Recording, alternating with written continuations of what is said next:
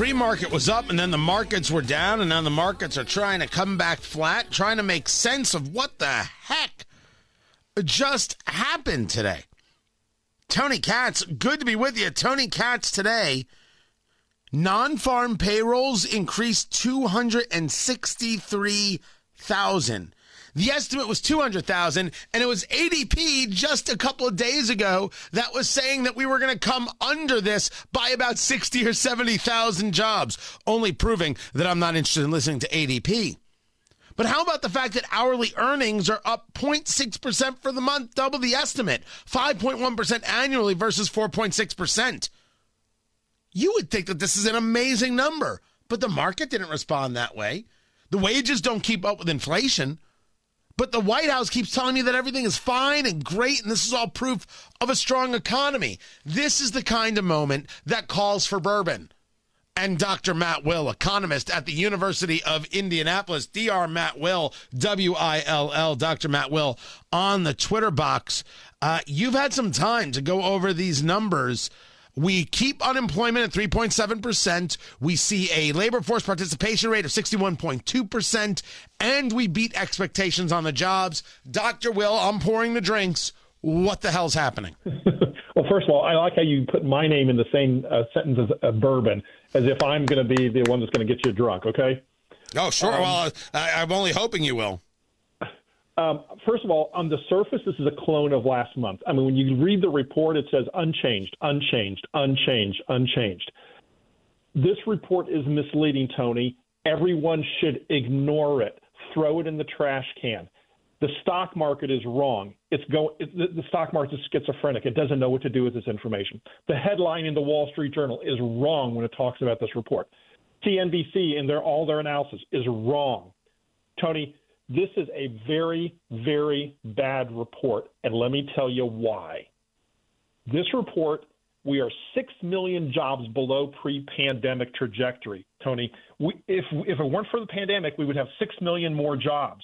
So you must ignore this report. It's misleading. It doesn't tell us anything other than we're still 6 million jobs short. Here's the real story, Tony. We have massive recession indicators right now in this report and the report I saw yesterday from the PMI. These two reports tell me that there is a huge recession looming. I'm not a predictor, Tony, but I'm predicting, and here's why. This report said that retail was down 30,000 jobs, Tony, 30,000 jobs cut me off if I'm going too long, okay? No, please, you. going too long. What are you talking about? Talking to Dr. Matt Will, economist at the University of Indianapolis. Before you start talking about those jobs, let me just give you this really quick. Here's the Wall Street Journal that you called out by name. Jobs growth wage gains remain strong in November. So, yes, the Wall Street Journal is indeed touting this. You're saying they're all wrong. You're saying the markers say recession. And you start by noting that retail is down 30,000 jobs. Yes, Tony. The the only anomaly in this report from last month is 30,000 jobs less in retail. What does that tell you? Well, Tony, you got to look somewhere else.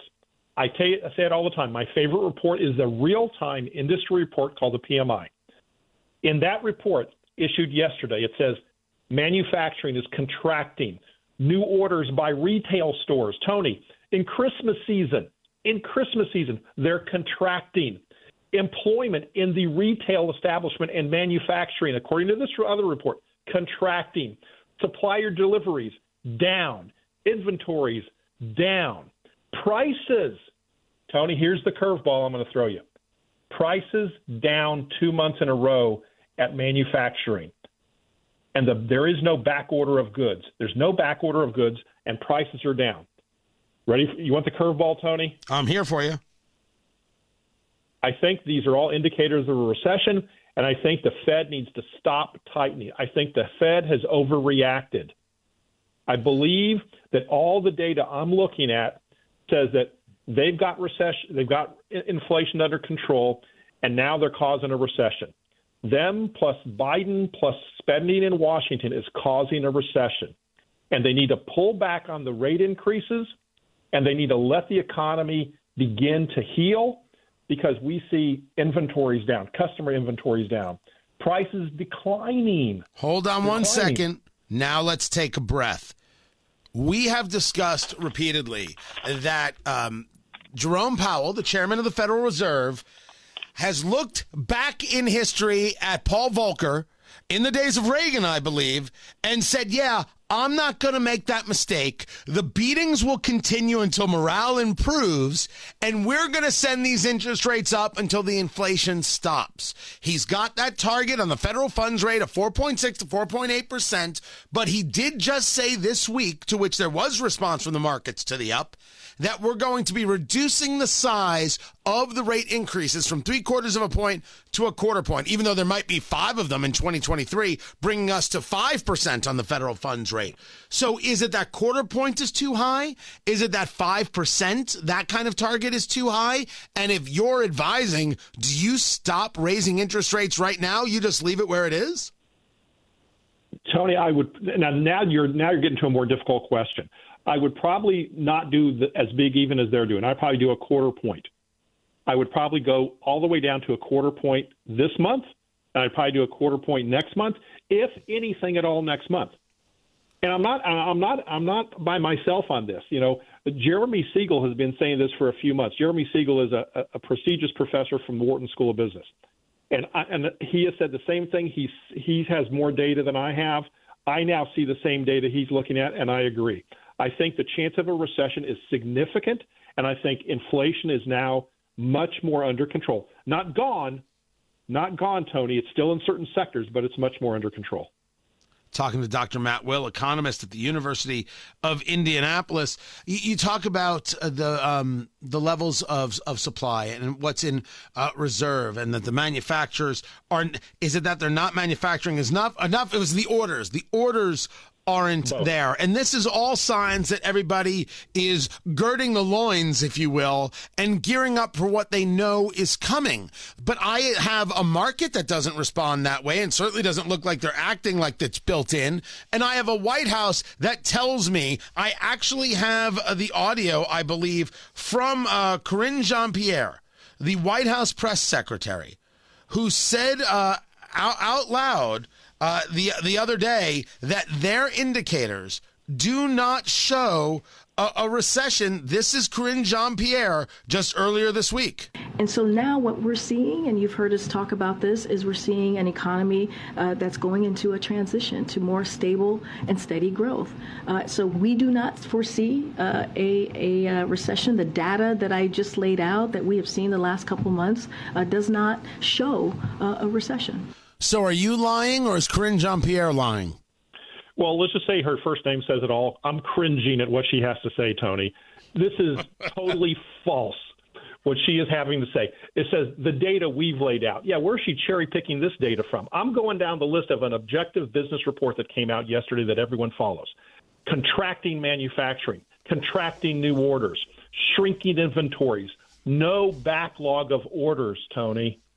I, don't know what she's looking at, but the economy looks terrible right now, and it doesn't look all that good in the future. And by the way, just look at her one piece of data in her report she's bragging about 30,000 jobs lost in retail. That's the only relevant piece of information in this report. 30,000 jobs lost in retail, Joni, Tony, when we're 6 million jobs short in this economy. Let me bring you to another number that kind of struck me because I went through some things about un- the unemployment rate staying at 3.7%, uh, percent, and that in categories of adult men, adult women, teenagers, whites, blacks, Asians, Hispanics, there was little or no change month over month. That number kind of held true. But the, the labor force participation rate is 62.1 and then it says and the employment population ratio is 59.9, little changed uh, from from the month prior. I, I must tell you, uh, labor force participation I pay attention to, and I'd love for you to explain it and what you think of the 62.1% number. What in the bloody world is the employment population ratio? It's it's a similar number, Tony. It just uses different numbers in the same report to give you the same piece of information.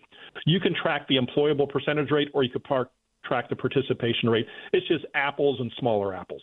It's the same thing. You think just think of it as the exact same thing. They're they are exactly the same. They use slightly different data to come up with a number. Talk to me about what you think of that labor force participation rate. Is that showing you an issue? Yes.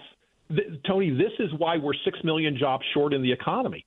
Because before the, the great COVID hit, we were at 93 and a half. Now we're at 92. You think, oh, 1%. 1% on 330 million people? That's a lot of people, Tony. That's a lot of people. That rate should be much higher. It's still in the people, they're living off their savings. They're still living off those COVID dollars. And if you live in California, they're still paying you not to work. So, no, that number is bad. And that's a policy driven number, Tony. The White House and the states drive that number, and they're paying you not to go to work when we have 6 million jobs short.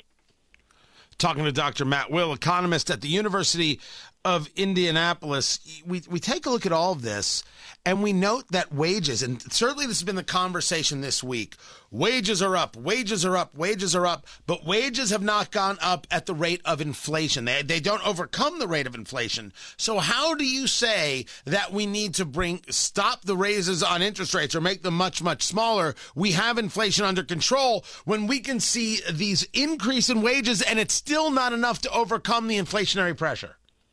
Exactly. Well, first of all, Tony, I'll go back to what I said. One, ignore this report. Second of all, you just said it. We've said it. We're 6 million jobs short. That's what's causing the wage pressure, Tony. That's the only thing that's causing it. Biden has nothing to brag about. We have 6 million jobs missing in this economy, and that's pulling up wages. We still have a labor shortage. That's all there is to it, Tony. These companies that are in recession mode already, you talk about them on your show, laying off thousands and thousands of people. But if you, there is a job out there, they still have to pay more to keep the person or hire the person because there's a shortage. You see the recession, ignore the jobs picture, Tony.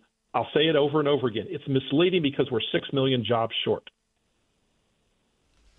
So what comes next if if if you're a believer that the recession is impending do we see it? I mean, we, we always talk about the difference, the, the, the massive chasm between Wall Street and Midwest Main Street we already know if, if I were to ask myself, where do I see it? I see it in how people are acting every single day. I see it in the fact that it's December and I still haven't booked a vacation because I'm absolutely fear, filled with fear, if you will, uh, about spending the money on a vacation when I might need the cash because Lord only knows what's coming down uh, the, the line. I don't see other people doing that though. If the indicator is that people are hunkering down and people are holding on, and I can show you examples of that, I can also show you that that on Cyber Monday, people spent $11 billion.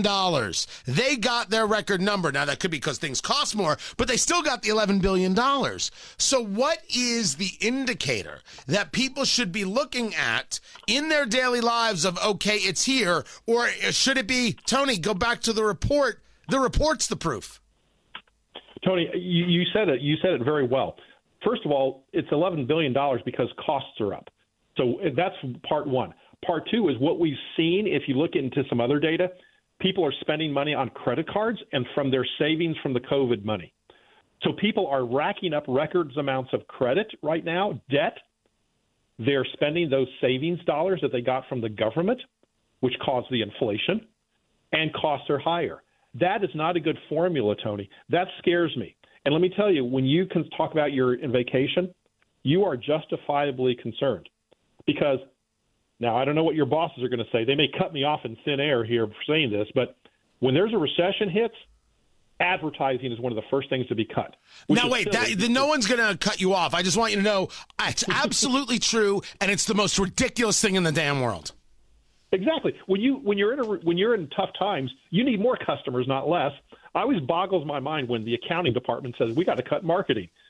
How, how do you cut yourself to profitability? I don't. I've discussed that. that on the show, sir, so often. It's the craziest thing in the world. If you're able to advertise when other people can't, you're the one who will grow massively when things get better because they already know your name. Yep.